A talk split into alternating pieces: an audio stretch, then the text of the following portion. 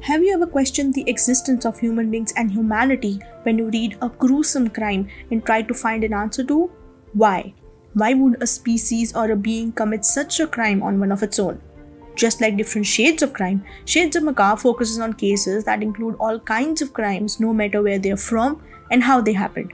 But all the cases have one ultimate ending death. Death caused by arson, homicide, suicide, kidnapping, assassination, or even supernatural. No matter the appearance of the crime, they all lead to one final destination.